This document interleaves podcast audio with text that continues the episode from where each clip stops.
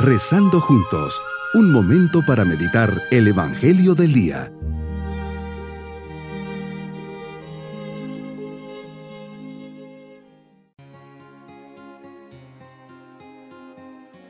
En este día, miércoles de la décima novena semana del tiempo ordinario, les saludo de forma especial encomendando a cada uno de ustedes y sus familias. Preparemos nuestro corazón para nuestra meditación.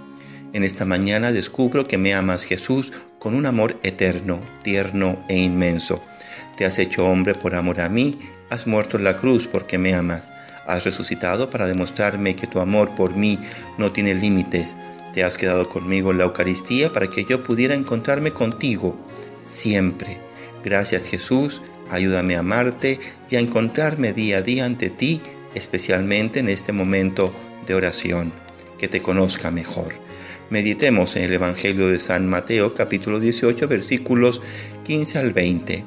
Jesús nos dice que ante las faltas cometidas por los otros hay que reprender al hermano a solas nos haces ver que hemos de conservar el respeto por el otro y dar siempre la oportunidad de que la otra persona pueda defenderse y explicarse con libertad. Y lo más importante, corregirse y enmendarse. Con qué facilidad juzgamos las acciones de los demás y muchas veces las otras personas ni enteradas de su error. Por eso hay que hablar tú a tú y no acusar o corregir delante de los otros. El mismo catecismo de la Iglesia Católica nos dice que la caridad misma exige la práctica del bien y la corrección fraterna. Esta es la palabra correcta, corrección fraterna. Pero en todo esto hay algo importante a tomar en cuenta, la intención con la que se hace la corrección. No se trata simplemente de mostrarle al otro su error o de descargar nuestro enojo. Una cosa es corregir con el hígado y otra con el corazón. Comprendo, Señor, que el objetivo de la corrección fraterna es hacer el mayor bien a la otra persona, para que pueda mejorar, corregir su mal andar y encaminarse hacia el bien. Es relativamente fácil corregir, pero es más difícil corregirme a mí mismo y por lo tanto aceptar una corrección. Por eso cuando somos nosotros los que recibimos la corrección, está en nuestras manos el aceptarla con docilidad, apertura de corazón y humildad y sacar el mayor provecho de ello. Yo creería, Señor, que hay que dejarse corregir primero antes de ponerme a corregir a los demás. Medito que para la próxima vez que haga una corrección examinaré qué es lo que me mueve a hacerla, si tengo una recta intención y lo hago por el bien de la persona. Y si la persona a la que quiero comentar algo tiene la disposición para recibirla, me invitas a ser prudente en mis palabras, buscando siempre el mayor bien de los otros. Dos cristianos unidos en una misma petición alcanzan gracias y bendiciones del Padre Celestial. Yo quiero, Señor, a la luz de tu Evangelio, invitar a orar a las personas conmigo hay mucho por lo que pedir y tantos que se pueden beneficiar por ti, que no podemos ser negligentes en nuestra vida de oración.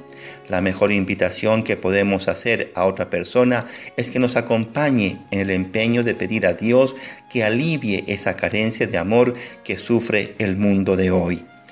Te queremos Jesús con nosotros y para ello, ¿qué mejor que dejarte saber que estamos unidos en oración ante nuestro Padre Celestial?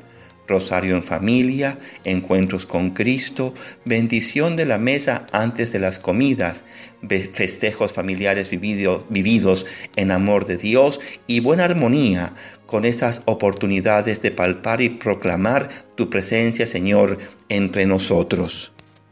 No es cristiano vivir la fe en privado como pequeños grupos que parecen tener miedo porque no se atreven a dar la cara.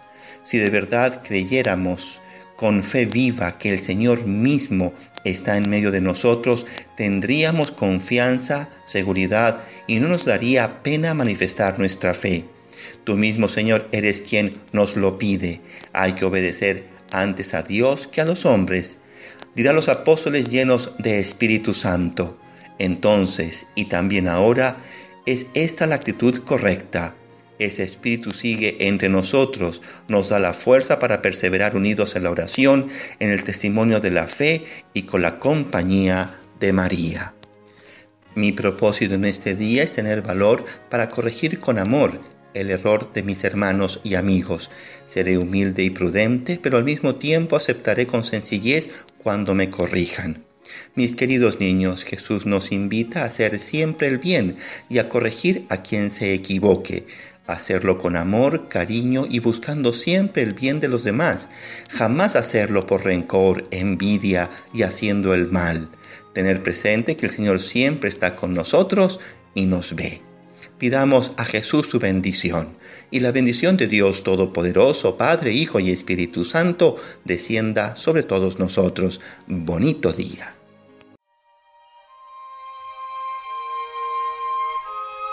Hemos rezado junto con el Padre Denis Doren, Legionario de Cristo.